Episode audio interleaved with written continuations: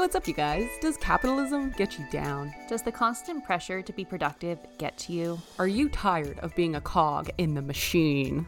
Then we invite you to be part of the revolution against toxic productivity by embracing the useless things. Welcome to episode 74 of the Very Unimportant People podcast.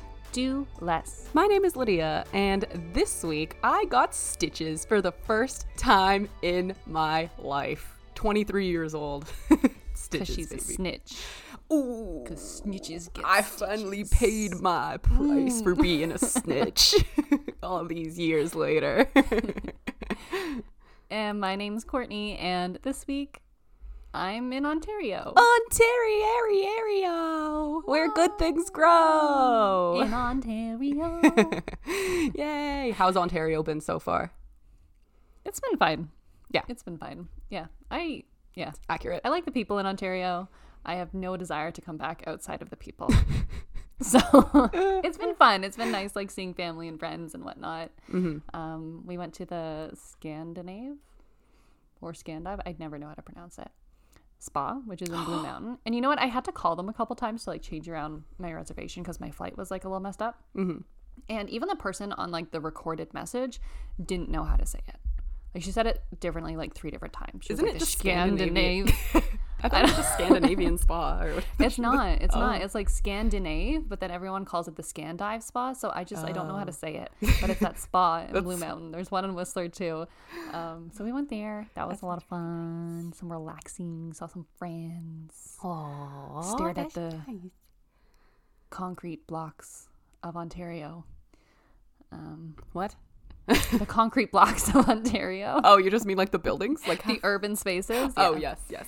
yeah, yeah. I feel a little, a little Yeah. trapped in, but that's okay. Yeah, those are the good. only things to see. Unfortunately, we don't have any wide Mm. open spaces. It's really just concrete blocks, open. and then wide open Yeah. spaces surrounded by concrete blocks. So Yeah, you know, when we were driving like through Caledon, that's how I got to the story. When we were driving through Caledon to get to the Scandinave, Scandinave spa, yeah, um, it was actually pretty. Yeah. There was like farmland and stuff like that. So like there were some wide open spaces. That was nice. yeah, yeah. Um, but yeah, it's been good. But Yay! happy to go home soon too. Oh, And have Lydia come with me. yeah, we're gonna go on the same flight, guys. I'm so fucking excited. Same. Well, I mean, it's gonna be the airplane, but it's better than sitting next to a stranger. Yeah, I get a friend on the airplane. I'm yeah, excited. exactly. It's gonna be great. Anyways, tell us about your Oh, okay, your guys. story, your stitches. Okay, so I got stitches, right? I got two stitches in my thumb. I have this long ass cut, like going through my thumb, like all the way on the first knuckle. So I would say it's like maybe like two inches long at the time pretty of big. of inception, I guess is what you call it. Um, and so what had happened was I um I was polishing a wine glass, right? And I was holding the stem in one hand, and then I was holding like the polishing, um, what's it fucking called? Polishing material and the chalice of the wine glass in the other. And I was twisting it because we're not allowed to touch the chalice with our hands because like our hands are dirty and then the glasses are going to be dirty. So I was just like twisting the wine glass, and I guess something happened with the tension, or maybe the wine glass was like still hot from the dishwasher or something like that. Yeah. And something happened, and the stem shattered off of the end of the chalice part of it. And I was still in motion, like doing the thing. I didn't notice it had shattered off, and I sliced my thumb open on it. And because of the amount of blood that was coming out of my thumb, I dropped the other part and I started holding onto my thumb. And I was just like, oh my God. And blood was already dripping. Like I was putting pressure on oh it, and the blood was already dripping down. And like, I would be too Um, scared to look. I would just be like, Oh, I was so freaked out. And so I immediately I started looking around for the nearest sink. And the only sink that was really close by was um was like the kitchen sink. So I went over to the kitchen sink and I just like put my my hand like into it basically. And there was no water or anything like that. It was just completely empty. And like there was just already a pool of my own blood in my other hand, like a Oh huge pool. And I was like, "Oh my fucking god. I've never bled this much in my life." And like um, I start trying to turn on the sink, but it's this stupid ass fucking sink that I th- it doesn't have any knobs or anything like that, and you have to put your knee Oh. on this pressure like thing paddle on the outside of the sink, as it is. and I was so confused. Yeah, literally, and I was trying to like put my knee into it, but it was sticky. It was stuck for some reason, and the water just wasn't running. And then eventually, someone came up to me and like helped me push it down, and then I put my knee on it, and I was just running cold water, just running cold water. And my manager came up, and so did um like chef and so chef was standing there and he was like oh you're gonna be fine you just need a band-aid and i was like okay yeah okay and like i guess i was freaking out and i was panicking a little bit so i like wasn't really Yeah. talking a lot i was just staring at the mass amount of blood that was coming out of this tiny little it seemed tiny at the time cut on my thumb Yeah. and the water was pouring over it and the blood was just cascading like it was Yeah, just I'm pretty wooden- sure water like makes it bleed faster. it was cold water, but yeah, I mean, possibly, yeah. So it was just cascading, just going down and down and down, and there was just so much blood. And he was like preparing a band aid, and then my manager comes over, and he's just like, "Oh shit, oh shit, okay, don't worry, guys, stay calm." Everyone stay calm. Everyone stay fucking He's like, calm. okay, it's gonna be okay, Lydia. He opened up the first aid thing. He's like, why the fuck isn't there any band aids in here? There's no band aid. There was just like this one tiny blue band aid. He was like, don't worry, Lydia. I'm first aid trained. You know, like put pressure on it now. Like it's been running under the water for too long. Put pressure on it. I was like, okay, okay. And at this point, I started like tearing up. It didn't hurt, but I was just freaking out. And I was like, I'm Yeah, freaking out, guys. I'm freaking out, guys. Like there's so much blood. Why won't it stop bleeding? I'm freaking out, guys. Like just telling them that I'm freaking out because I was like inner turmoil, you know? Yeah, no kidding. So he gives me a wet paper towel and I hold on to my thumb. And now I can only really describe this as like as if I was like juicing my thumb because as I was holding it pressure, the blood started pooling up in the top of my hand and it was overflowing onto my hand as I was Oh holding my onto my thumb. And there was a paper towel there so like nothing was working and eventually my manager was just like we're to have to take you to the hospital. It's not to be just a band-aid. And chef was just like it's fine. A band-aid is fine. And he was like look at how much He's like There's blood all over your kitchen floor, my dude. Chef. yeah. And then he's like, okay, fine, we'll take her to the hospital. So, so I'm holding on to my finger, and then he's just like, okay, okay, I'll put some gauze on it now. I was like, okay. So instead of putting gauze on it, he puts a band aid on top of the cut, like this tiny little band aid, and like a little bit The of polysporin, little blue band aid, and then he you go, covers it in one layer of gauze, and then puts two pieces of tape, one on the top and one on the bottom, and it bled through almost immediately. And then he just goes into panic mode and just starts wrapping my finger in gauze. I'm like, aren't you first aid trained? And he was like, this is what they taught us at first aid. I was like, okay. The little band-aid. So Like, he's wrapping the gauze, gauze, gauze. We use the entire fucking thing of gauze. and then for some fucking reason, he like puts the piece of gauze across my hand and around and back to my thumb to make like some sort of I weird think tourniquet. he maybe mixed up like broken thumb and cut in thumb. yeah, it was so. He was going for it, man. He was really going for it. And then he was just like, okay, like that that should be good enough. Like hold on to it, keep pressure, and like we're gonna go to the hospital. And it was after service had ended, so like everyone, most of the um, server assistants were like in the kitchen, and I was just like, okay, bye guys. And they were just like, what's going on? And I just like walked out of the kitchen, like still in shock. And then um, I grabbed my shit and like I run outside with my manager, and then he's just like, okay, okay, okay, like let's go to the car. He's like, just hold pressure, like don't mind my car. It's like super messy, blah blah blah. I was like, okay, sure, whatever. So we get into the car and we start driving, and it's just like the most beautiful day outside. It was a Sunday afternoon. The sun was Lydia's shining. having like an out of body oh experience. Oh my god, it was gorgeous outside. And he put the windows down and he had a sunroof. So he opened up the oh, sunroof, wow. put the windows down, and like the wind was just blowing in and the sun was shining and like it was just such a beautiful moment. And then he was just like he was like, I'm gonna have a smoke. Do you want a cigarette? And I was like, Yeah. so, so he's like, okay. Manager is also having a traumatic. Yeah, day he was like, He's honestly, let's I'm get the windows down. He was like so happy to be out of there. He was like, such a beautiful day outside. I want to go to the beach right now. I was like, me too. I'm really glad to be out of there. He was like, same here. I was like, you're welcome. I'm glad I got injured Aw, for this. I know. It was really nice. So, um, He's like, I guess you have to mm-hmm. smoke this cigarette like one handed. He's like, that's fine. That's how people smoke cigarettes. I was like, yeah, it's going to be fine. so I take it in my left hand, which is the one that wasn't Yeah. injured. And since I was on the passenger side, I was just like putting a bunch of ash and like smoke into his car. And like, I know he smokes, but I still feel mm. like that's disrespectful. So I ended up swapping it over to my right hand, which has like this giant ass tourniquet gauze on it. no, no, no, no, no, Lydia, no, no. yeah and i'm like smoking it out of this one and eventually i like i don't want to get any more ash in the car and it was kind of like getting in my face. And like i'm not a smoker. So i was just like "Ugh," you know it was smelling really bad. So i put my hand out of the window and we're like driving and like this just it was just such a beautiful moment. And i just like I just think I'm gonna remember forever, just like this tourniquet, the shitty ass tourniquet thumb, and then just like a cigarette between these two fingers outside of this window on this beautiful sunny day, like Sunday afternoon, driving to the hospital. Beautiful, beautiful Sunday drive. And it was it was honestly like it was honestly kind of nice. I was like, wow, this is sick. And then yeah, I get to the hospital. I wait a little bit and then I get through like triage and stuff like that. And then finally I get in there and the guy was just like, the doctor, sorry. He was like, okay, you're going to need stitches. And I was like, no, I don't think I need stitches. Can't you just glue it? And he was just like, no, I'm going to put stitches. Like, I'm the medical professional. Like, trust me, you need stitches. Otherwise, the glue is just going to come apart.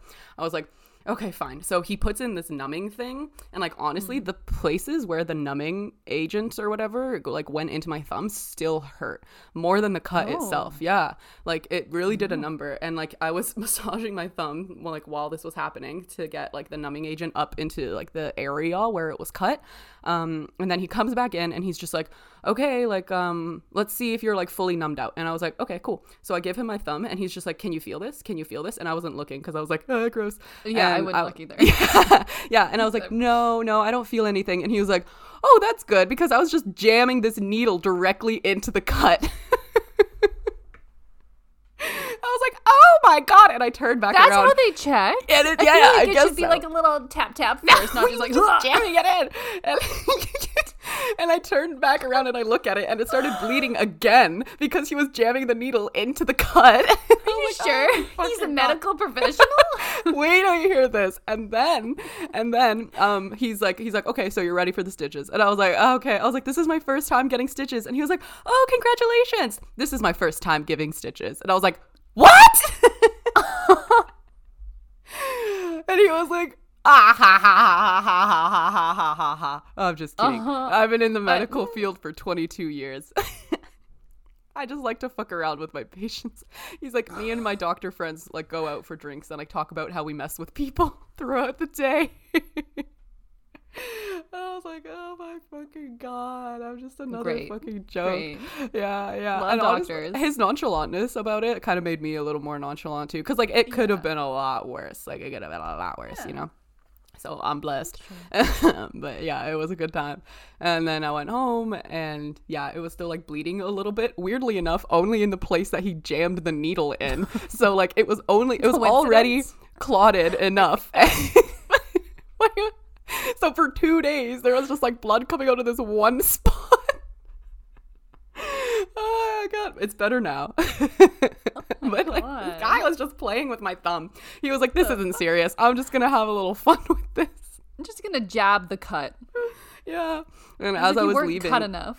yeah. He gave me um a pair, like two pairs of medical scissors, and he was just like, "You can either come back here and wait for three hours again to get the stitches taken out, or you could just get a friend to do it."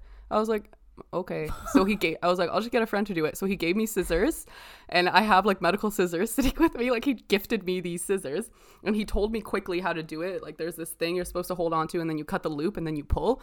But I don't fucking remember which is which. So I need to look up a YouTube video. So I will be getting my stitches removed by my roommate via YouTube video. Oh my god. and that's where we're at, you guys. and I've had five days off. I'm feeling good. feeling refreshed.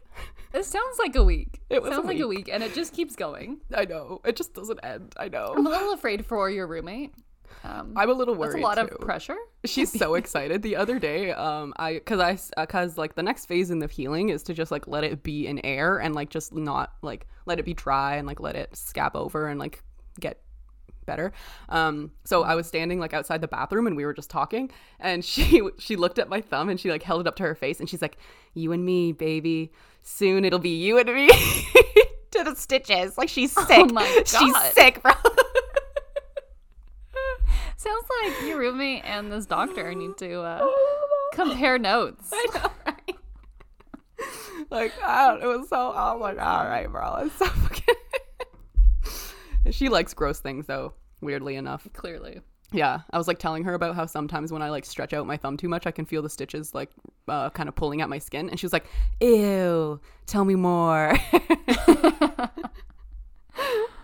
uh, yeah. So she might be the perfect person. Uh, yeah, I think so. Not squeamish so. apparently when it comes to hmm. other people's injuries. Nice. nice. Oh, yeah, it was a good time. Sorry that happened. You handled yeah, it well. It's okay. Thank you. Thank you. I think I'm handling it pretty well too. Cuz it yeah, it's totally fine. It doesn't really hurt that badly like obviously at all anymore. And like it's just kind of funny. yeah, it's a good story. Yeah. Yeah, it is. It is. And I have stitches. for the first time in my life. A lot of people have gotten stitches. My mom told me like three stories about her getting stitches. I was like, oh shit. wow. I know, right? People just out here getting stitches, man. It's crazy. I've never. Like, comment, and subscribe if you've ever had stitches. so, Yeah. on that note, you guys, while I was in the car with my manager, he was telling me about how he's going to start taking part in this, um, like, study, medical study for I'm already worried. recreational drugs or whatever being used in medical field. Ooh, So yeah, so this kind Is of this like psychedelics? Yes. So that piqued my interest, and I was just like, "Ooh, interesting." And I went into this um, topic thinking like I'm just going to cover all of them. And the first one I looked up was LSD, and I just ended up looking up LSD for the entire time. There's It's so much in there, right? So interesting. crazy. I'm so excited for this. Yay! So excited. yeah, um, I'm fucking hyped too, man. Just uh, it's so cool. it. Okay, so um, yeah, I mean, it's coming up in this generation. It's been 35 years since um, LSD has been banned everywhere for any use, no matter what, even medical. So it's made it really, really difficult for medical professionals to try to use it for its beneficial uses, which is kind of what it was being used for before it got banned. Um, and it has a really interesting past. So I'm going to take you through a lot of history about LSD because it was so freaking interesting. So it was discovered by a Swiss chemist in 1938 when he was trying to create a derivative of a fungus which would help the idea of this derivative was to help ease postpartum hemorrhage, which is when after giving mm-hmm. birth, a person bleeds a lot for a few weeks after. And this affects uh, one to five in 100 women. I just said five in 100 women because, like, one to five in 100 to women five. is such a shitty At stat. least five. like, sometimes one. Like, just make up your mind. one, Just say, like, one in 50 or something. one to five women. And I think, yeah. Um, so while examining um, this derivative, he accidentally ingested a small dose through his finger, and that's how he discovered his, he its power. Put himself on a wine glass. yeah, exactly. he was like, "Oops, accidentally did it," and he said that he did it. He like took a little bit, and he said he perceived an uninterrupted, uninterrupted stream of fantastic pictures, extraordinary mm-hmm. shapes, with intense kaleidoscope play of colors, which sounds really fantastic. Just a And fun time. Yeah. yeah, yeah. And three days later, he ingested 250 micrograms, um, which the recommended in modern time for dosage is God. 100 to 200 micrograms. So he did a little bit above. He just went zero to 100, bro. He was just like, that was fun. Really? He was like, that was fun. Let's do it again. No, no, no, no. he was like, I have no idea if there's lasting effects from that. No idea what it Yeah, I know. was. And he was just like, "Uh, it." scientists used to be fucking crazy. They would experiment Right? on themselves all the fucking time. They sh- I think they should. You know what? I feel like I agree. If you're not willing to experiment on yourself, you shouldn't experiment on other people. I think that should be a requirement for being a scientist. I like that. Okay, so this guy, very logical, made a lot of sense. Yeah. Morals in the right place. Um, so, so he did the 250 micrograms, and he started riding home on his bike. And something interesting about why he was biking is that because of the World War II restrictions, automobile travel was not allowed. So he had to bike home. Um, while he was biking, the LSD started to kick in, and he started to Oh, hallucinate. no. And he had a bad trip. Like he did not enjoy his time. I guess because of I the stress imagine. of biking and like just being in the, The middle of fucking 250 milligrams 250 milligrams as well. Um, he said he Yeah. saw demons. He said that furniture when he finally got to his house, furniture was like transforming into demons, and eventually I'm so he. impressed that he got to his house. I know because I guess it How started did he, kicking he in. just kept biking through it? He was Yeah, like, yeah. He was biking through it, and then once he got home, he probably hit the peak because like there's a couple different stages, Mm. and so he must have hit the peak when he was home, and like it was just it was just too much. so eventually, he felt like he was possessed too, and he was really scared. And that day was April nineteenth, nineteen forty three, and this day is known as Bicycle Day, and the first intentional LSD trip. It's like a little holiday among people who uh, in, Oh, indulge in LSD. It's like 420. Yeah, LSD bicycle people. day. Yeah, and you know what? I also think this isn't in the records or anything, but I think that Yeah. it's called tripping on LSD or an LSD trip because he was taking a trip, like he was on his bike taking a trip to. He had a bad trip. Yeah. He had a bad bike trip. Yeah. Yeah. So I think cool. that that has kind of carried forwards. I think. Oh. That's my theory. Um, so this man, um, his last name is Hofmann. I apologize, I didn't write down his first name. But Hofmann continued to take small doses of LSD throughout his entire life. Um, and he always hoped to find a use for it. Like for him, it was a hallucinogenic, and he just like enjoyed taking it. And he was like, I'm gonna eventually find a use for that. In his memoir, he emphasized that it is a sacred drug, and he says that in quotations, I see the true importance of LSD in the possibility of providing material aid to meditation aimed at the mystical experience of a deeper, comprehensive reality. LSD changed his life. He said, again in quotes, it gave me an inner joy, an open mindedness, a gratefulness, open eyes, and an internal sensitivity for the miracles of creation. It is just a tool to turn us into what we are supposed to be. Just a moment of silence for how beautiful So that is. Yeah. Wow. Yeah, yeah, and honestly, good for him for like continuing after having a bad trip too. He was probably like, "Okay, that was too much. It's like that was a lot. now I know. Let's, let's try to get a it little less." But it's first good to time was know fun. that you can have a good trip after having a bad Mm-hmm. trip too. Mm. You just have to probably take less. Is probably the lesson we've learned from it because it sounds like he was microdosing every day or like every weekend or something like that. Like it was just a part of his life. And then eventually in the 1960s, it was prohibited because it was causing people. There was a couple reasons. One of the reasons is that it was causing people to freak out because they would take 500 micrograms, which is 300 micrograms over the maximum that you should be taking. And so, um, because of the like hold that the public got on it, it made it difficult for medical professionals to study. Um, even in a controlled environment, um, people were just starting to be really distrustful of LSD at all. And one bad story of one bad trip would be exacerbated by the media. And then that would be the only side of it that people would see. And then it would eventually have to be banned because of these because of these situations. Is Um, this? I don't know if this is something you're going to cover, but is this part of like the war on drugs? I'm not going to cover Thing. that, no, but um, Oh, I am going to cover the war. Okay, well, different war. But Because yeah, I think that um, it was like a Reagan thing that he Mm. um, launched this like war on drugs and shut down all of the like clinical tri- trials that was happening on psychedelics. I don't think it was limited to LSD, but it was Oh. like LSD, um, psilocybin, yeah, all of these things. There was a lot of clinical trials going on, and then Reagan pretty much shut them all down. I'm pretty sure it was Reagan. Mm-hmm. And now there's like a resurgence of them.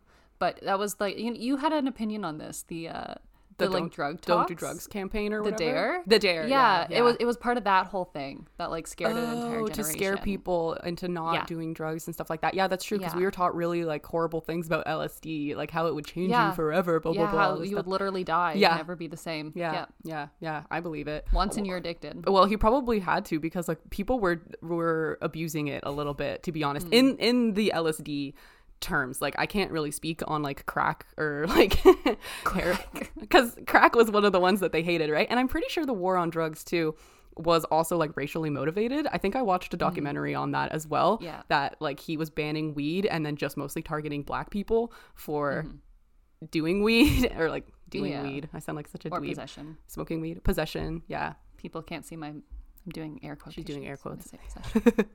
yeah. Um, but LSD, I think it was, yeah, I, I'm sure it was a part of the war on drugs. I think you're probably right. Mm. Agree.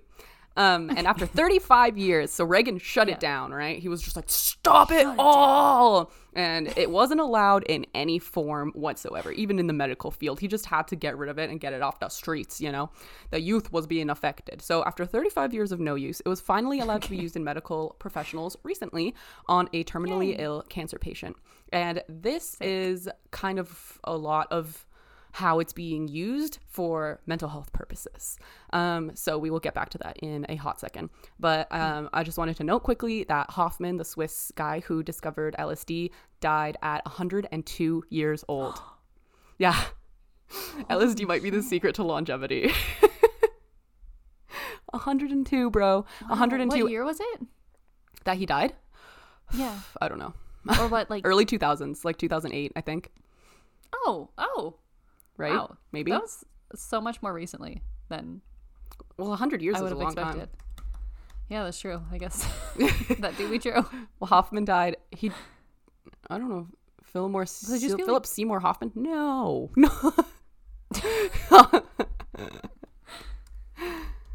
okay, he died. Yeah, I was right. He died in 2008. Did I say 2008? I don't know. but You I was- did. Yes. Okay, I was gonna say people didn't live as long then, but that's not true. right? Isn't that insane? Um, That's crazy. so, um, let's see how the studies were going in Okay. the beginning. Previously, LSD was being used in the 1940s by psychiatrists, and they were interested in using it as a therapeutic agent. And it was actually marketed under a different name, uh, Delist, in the 1950s. D E L Y S I D. Delysid? I Delysid. cannot. I don't have the ability to like picture words. I understand. I understand. I'm gonna go with you on this one. so it's okay. I'm not going to bring it up again. That's just a fun fact. So, so, um, it was being used in a lot of different ways. Firstly, like a lot of people could get their hands on it, right? So it was being used as a, as a therapeutic agent on one side of things. It was also being used by the U.S. Army and the CIA, and they were experimenting with LSD The as CIA. a truth serum. Um, and also maybe warning this kid might get a little bit dark. So the project was called MK Ultra, and it was given the code name um, MK Ultra, and it was to like this Central Intelligence Agency program, and it began in the 1950s, and it lasted for like 10 years ish up until like 1962, and it was sometimes known as a part of the CIA's mind control program, in quotations. And during the Cold War, the CIA was conducting secret experiments with LSD and other drugs for mind control, information gathering, and other purposes. And I read this giant ass article about this, and I'm not going to cover all of it, but basically, they were putting people on LSD and then torturing them to try to get information out of them. And it was just absolutely terrible like the things that they were doing because lsd it's supposed to be this like beautiful experience as hofmann was describing. And these people were like oh well if you're in a vulnerable state then you'll be able to give information and stuff like that. But they would unknowingly drug people and then torture them. And people would have like lifelong effects from the trauma that they would go Yeah. through because of like these interrogations and a lot of it was times on a million. yeah, yeah, because you had no idea that you were on drugs. Some people didn't find out that they were um, dosed with LSD until years later, and that kind of explained to them eventually, like why the torture was so intense, or why the questioning was so intense, or why they were just like not okay. kidding. Yeah, it was fucked They're up. like the U.S. government can summon the devil. oh god, Just believe that for you. oh god, that's horrible. I would have fucking yeah, I would have freaked Oh out, bro. So same. ah, fuck. Just give me LSD. Don't torture me. That no, like what's that, that would be enough for me. so bad, so fucking bad. Um, so the long-term effects of LSD have been studied, and some of the worst things that could happen um, would be called the bad trip, or as uh, they called it in the therapeutic sense, a challenging experience. And the prolonged effects of LSD, uh, the prolonged effects of it could have to do with a patient's predisposition to epilepsy or paranoid personality traits. So they recommend starting low, starting on a low doses and mm. really going through a lot of like psychiatrical evaluation. And just like, if you're not, just don't take it. you know, it's okay. Like, you don't need to, uh, you know. Mm-hmm. And something nice about LSD is that it has no come down, unlike other drugs or alcohol. And your mm. emotional state after taking LSD and after the trip ends is recovered relatively quickly, which is cool. And recent studies have also established a clear link between the lifetime use of classical hallucinogenics and a lower probability of developing mental problems. Cool. Boom, roasted. yes, that was a lot of big words. I hope you guys could keep. No, Um, that's yeah. pretty fucking cool, eh? Like, it's actually insane. It's actually insane, and like people just use it for evil and then ban it, and then it, yeah. So and it's it's kind of crazy because like I still feel the effects of the war against drugs and like the dare programs and stuff like that because like in my head as you're saying these things like it's hard for me to still wrap my head around the fact that like it just came from fungus. And it's just like a nice natural experience and there's no effects. Like my brain wants to be like that's not true oh, because it was like interesting. freaking nailed into us as kids Yep. that like this is dangerous this is bad this is the worst thing you could ever do I totally agree. I've been afraid of nice trying thing. LSD, and even after figuring out this or like just doing all of this research, uh, yeah, it was. It's just a derivative. Like it is created in a lab, but it's a derivative Yeah, from a fungus. Like that was the original form of it, and they just like took Mm-hmm. off a molecule or whatever. Um, yeah, but I'm still I still probably won't try it. Like even Oh, after neither. even after all of this, like and there's such a high probability of having like a mind opening experience and like a spiritual experience and stuff like that Mm-hmm. and like doing it properly in the right setting, in the right like mood and stuff like that. It could be a totally Yeah. okay experience, but I'm still terrified. Thank you, Dare. Same, right? they, they did a good job. They did. Ugh, yet. They in the achieved their goal. 1950s to 70s, LSD was actually used in the treatment of anxiety, depression, and psychosomatic diseases, and they tried it on alcohol addiction as well. Um, they've also studied the importance of a proper set, which is your thought, mood, expectations prior to doing LSD and doing the treatment. And they uh, looked at the importance of your setting. So, the physical and interpersonal environment. So, they would have a therapist with you giving you constant attention the entire time you're tripping. Or sometimes people would get music stimulus. Um, they had, in quotes, comfortable or tasteful furniture and also uh, flowers or pictures. So, good environment while the person undergoes treatment. Like, just something very comfortable is really important. And yeah, I kind of thought that was really interesting because, like, we talk about this today, like, with some of my friends who have done LSD or like other drugs. I actually don't know anyone who's done LSD, fun fact. Um, like, we always talk about how important it is, like, for mushrooms, for example, to be in like a good mindset before you start doing the mushrooms. So it's cool that this is actually studied and this is actually something that medical professionals recommend. Um, So it was used and proved most effective in psychedelic treatment, defined as 12 to 14 hours after one had like a high dose of LSD, 200 to 500 micrograms. And during that 12 to 14 hours afterwards, um, someone would provide constant attention and constant like therapy and also helping people go through like the peak or the transcendental experience and just to like have someone there. And this in modern times is called a trip sitter. Aw, we so still do this shit. Yeah. So it's so cool that like we're still following the rules of the drug and of the way that it was designed to help people. It's cool. Um quick note on alcohol addiction. It was not notable differences in helping people with alcohol addiction and it was similar to other forms. Like there's this um disulfiram which you can disulfiram which you can take as an alcohol treatment and it basically just it's a pill you have to take every day and when you drink alcohol it gives you really negative side effects um so it kind of yeah it, like you'll throw up almost immediately you'll feel sick you'll have a headache blah blah blah to yeah. make people associate alcohol with feeling bad um so lsd didn't do any better or worse and because it didn't do any worse or better, they said that it could be used as an alternative to these other treatments, which is taking LSD. So it can be counted in a group with these other treatments, but not better or worse. So, Okay, yeah, you, you know, they did it. it's a thing. Yeah. yeah, exactly. Um, and for um, like psychosomatic illnesses and depression and anxiety, LSD treatments um, groups showed better results in terms of general health at six and 12 months. So people were feeling better after one trip of LSD for like an entire year afterwards. Fantastic. Insane Yeah. stuff. So, oh yeah, a couple of stories about it getting banned. Um, the first one was in the 60s. This guy, Ken Kesey, volunteered to take part in the MK Ultra project for the CIA. He uh, was a student at Stanford Uni- University, and after taking part in the project, he went on to promote the use of LSD because he liked it so much. And he created a group called Kesey and the Merry Pranksters, and they hosted a series of LSD parties in San Francisco where they would go to a Grateful Dead concert and they would uh, do acid tests and like experiment with the drug and experiment on the psychedelic effects of fluorescent paint and like cool lighting and fun music at Grateful Dead concerts. Amazing. I know, right? and then these two professors, these two psychology professors at Harvard University, Timothy Leary and Richard Alpert, administered LSD and psychedelic mushrooms to Harvard students, to volunteer students, and they were documenting the effects. And they, I know, I know, and this was in the early 1960s.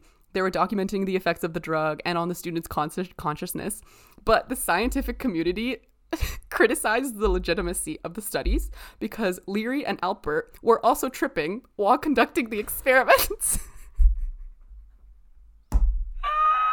They're like, we're just gonna have a big party and call it science. Yeah, exactly. So they eventually were dismissed from Harvard. okay, fair enough. Yeah. but they went on to become symbols of the hippie counterculture. And um yeah, interesting stuff. So, in um the war times, in bad times, okay? Experiments were being done by this doctor 1959 or no, this wasn't wartime. This was no, this was war. There was a different war. There was a lot of wars. So, Dr. Van Murray Sim, the founder of the founder of Edgewood Arsenal's program, um, he was kind of a sketchy dude, in all honesty, and he would do these kinds of experiments on himself. Um, and he would like take these deadly like poisons to see what it would do to his body, and he survived Okay. most of it. And he was Wow. also on a team that was looking to find a truth serum for like the army. So there was this thing called like a red oil, which is like a synthetic marijuana, and um, they, he would like practice it on himself and he would like take drugs like on a daily which were banned and he was just like it just makes me feel better. Like it just makes me feel lighter. Like he was just he was just an insane kind of dude. And he was interested in researching psychochemical warfare um which Hello? is a search for mentally incapacitating chemicals to replace guns and grenades on the battlefield. Scary stuff. Um, so he, I don't understand the logistics of that, but okay.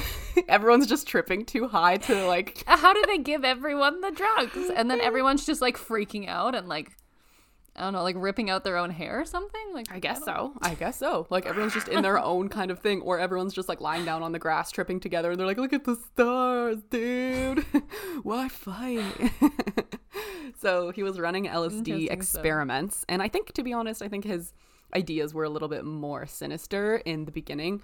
Um, so the special code name that this project received was Material Testing Program EA one seven two nine, um, and experiments.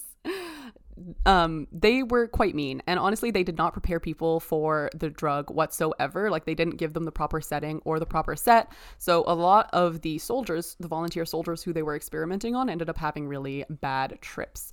So in one testing event sim wanted to see how soldiers would do if they didn't know they were taking lsd so if the enemy were to somehow get a hold of LSD um, and then inject it into somebody or like give it to somebody without them knowing, he wanted to see how it would affect people. So he drugged a bunch of soldiers.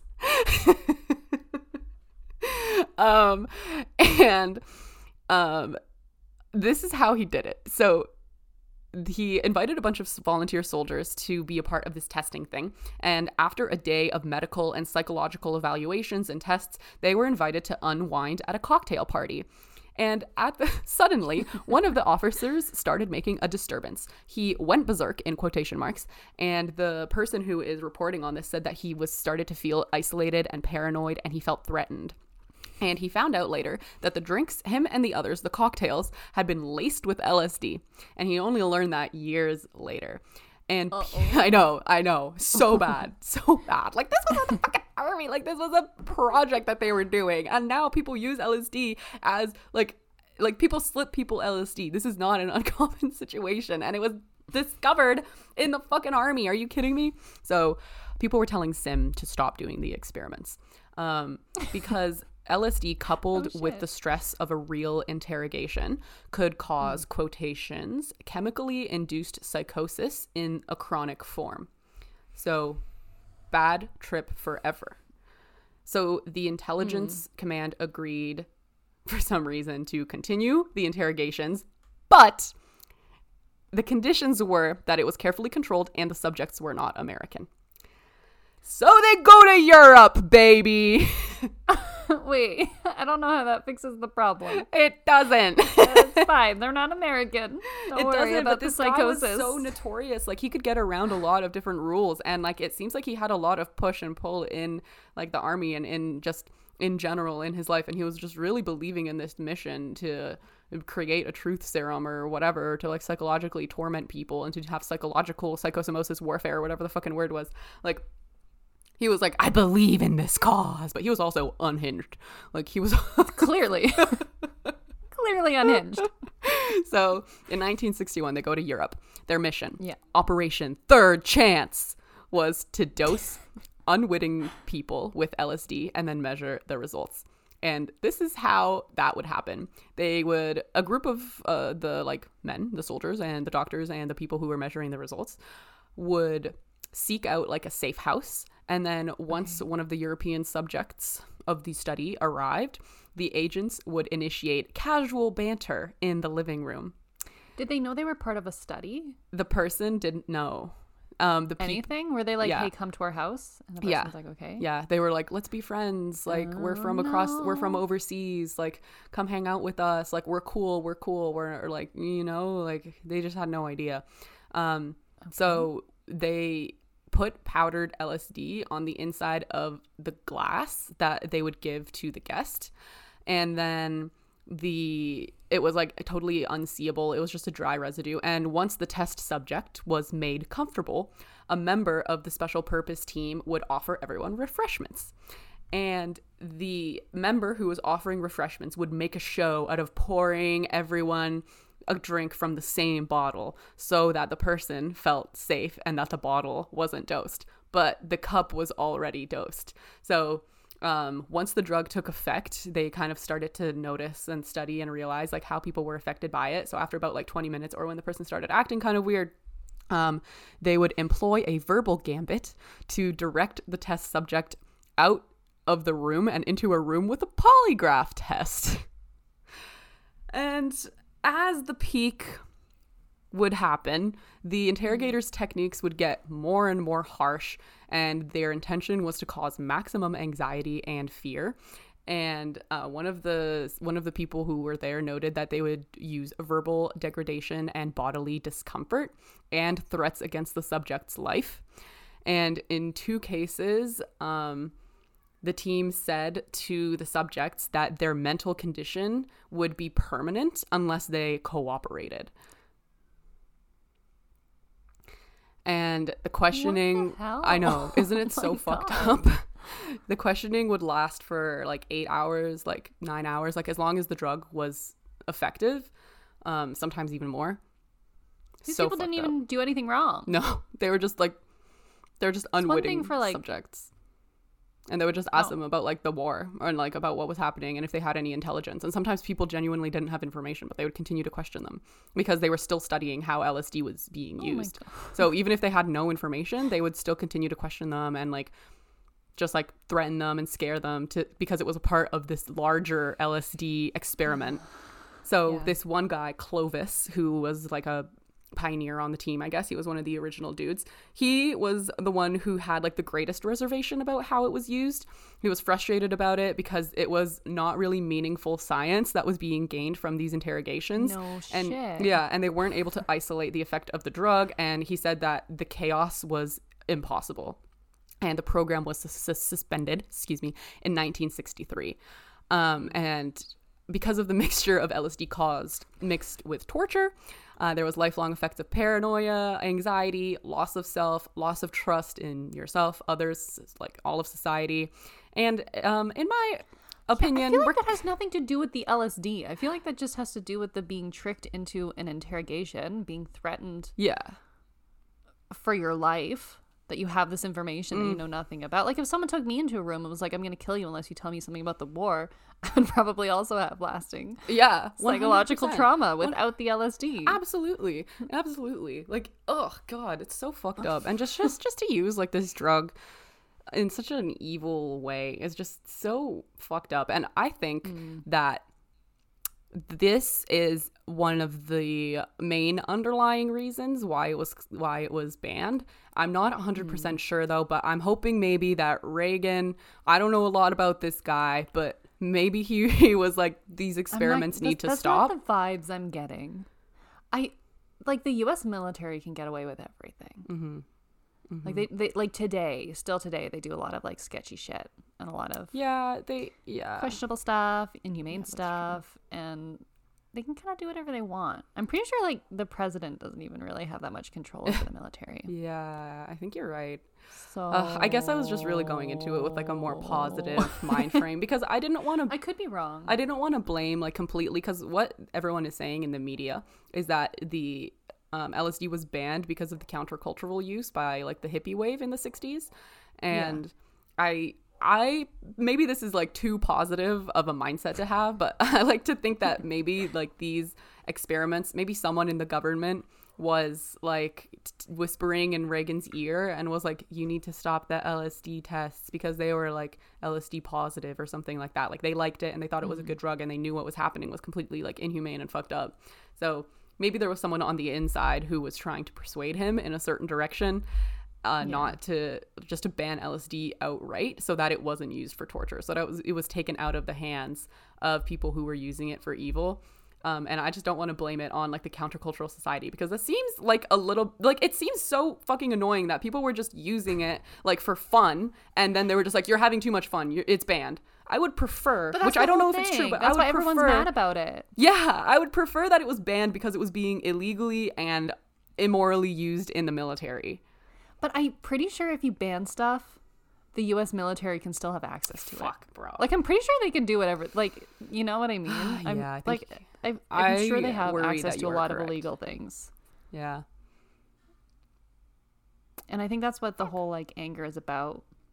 Is that this like really not in the hands of the military, in the hands of good people, Mm-hmm. this drug could have really positive effects. You know, people instead of being medicated their entire lives for anxiety or PTSD, they can have one hit and be better for a really long time. Mm-hmm. But it was like taken out of the hands of those people because of like political tensions, basically between like the left and the right and Yeah. liberal thinkers and whatever. yeah I think that's like the whole contention around it. But I get I get the The desire. wanting to believe Yeah. it was Yeah, I just really not hope that- motivated by that. yeah, I just want there to be more good in the world. I think We can pretend that. We can because, pretend. you we can pretend. We'll never know. It could be. yeah, it could be. It could, be. be. And yeah, I think that I fucking I'm really excited that it's starting to like kind of get put into the hands of good people again. Like after 35 ish years, maybe 40 at this point.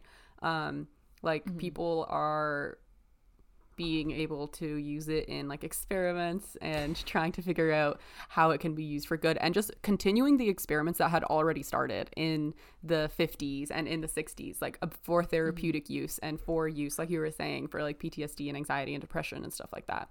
So, I guess the question I will leave you all and ourselves with is like how can we legalize LSD without while keeping it out of the hands of evil people which maybe is a is a moot point at this point because the evil people might already have LSD in their hands and might already Yeah, be like I don't using think the legalizing affects them, Unfortunately, yeah unfortunately. they're above the law right Yeah. Yeah. I don't think making things illegal keeps people with bad intentions off of them. Like I feel like people with good intentions are the most likely people to follow the law. yeah Does that make sense? yeah yeah that's true they're like no the law says yeah that's a good point I think man. regulating it is the best way to do it. Not to mm-hmm. make it illegal, but to like have more regulation. Sometimes legalizing things gives you more control over how it's used. Mm-hmm. And I think we saw that like in Canada when they legalized weed.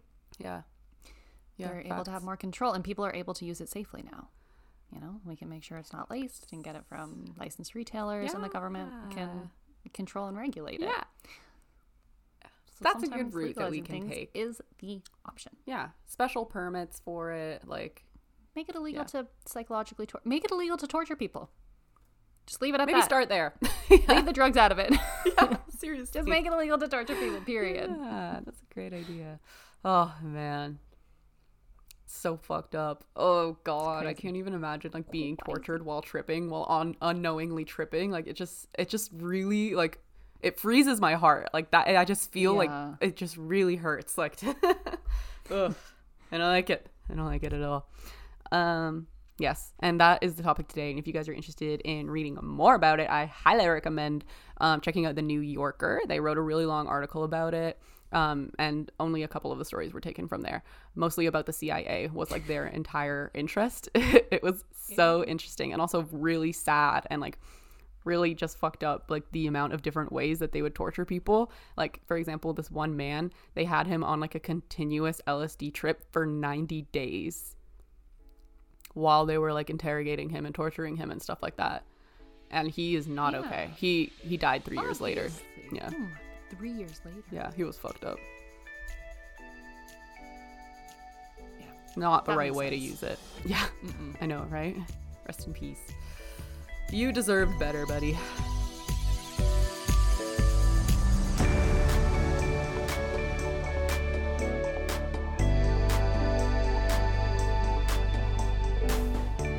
All right, so that brings us to the end of the podcast. Thank you, everybody, so much for tuning in this week and listening to Leia's little chat about drugs, about LSD, and about how drugs are to be used for good and not evil. Yeah, drugs are good. And people ruin things That's a good for everyone. takeaway. The few ruin things for everyone. Yeah. So that, that sucks. And fuck the U.S. military. also. yeah, fuck the U.S. military all Fuck the way. You guys are the worst. Sorry. And if you want to let us know what you think, you can head over to our Instagram, which is very.unimportant.people. You can find us on Twitter, be unimportant PPL. You can email us at hatersclickhere at gmail.com. That's H8TRS, click here at gmail.com. Uh, we're on TikTok. Come find us on TikTok. And we're also on Patreon. You can find us on Patreon if you want, but you'll have to go to our Instagram first. So go to our Instagram. Click the go to the bio, go to our profile, go to the bio, click the link tree, Patreon. You're there. Bam. and that's it for us this week. Have a great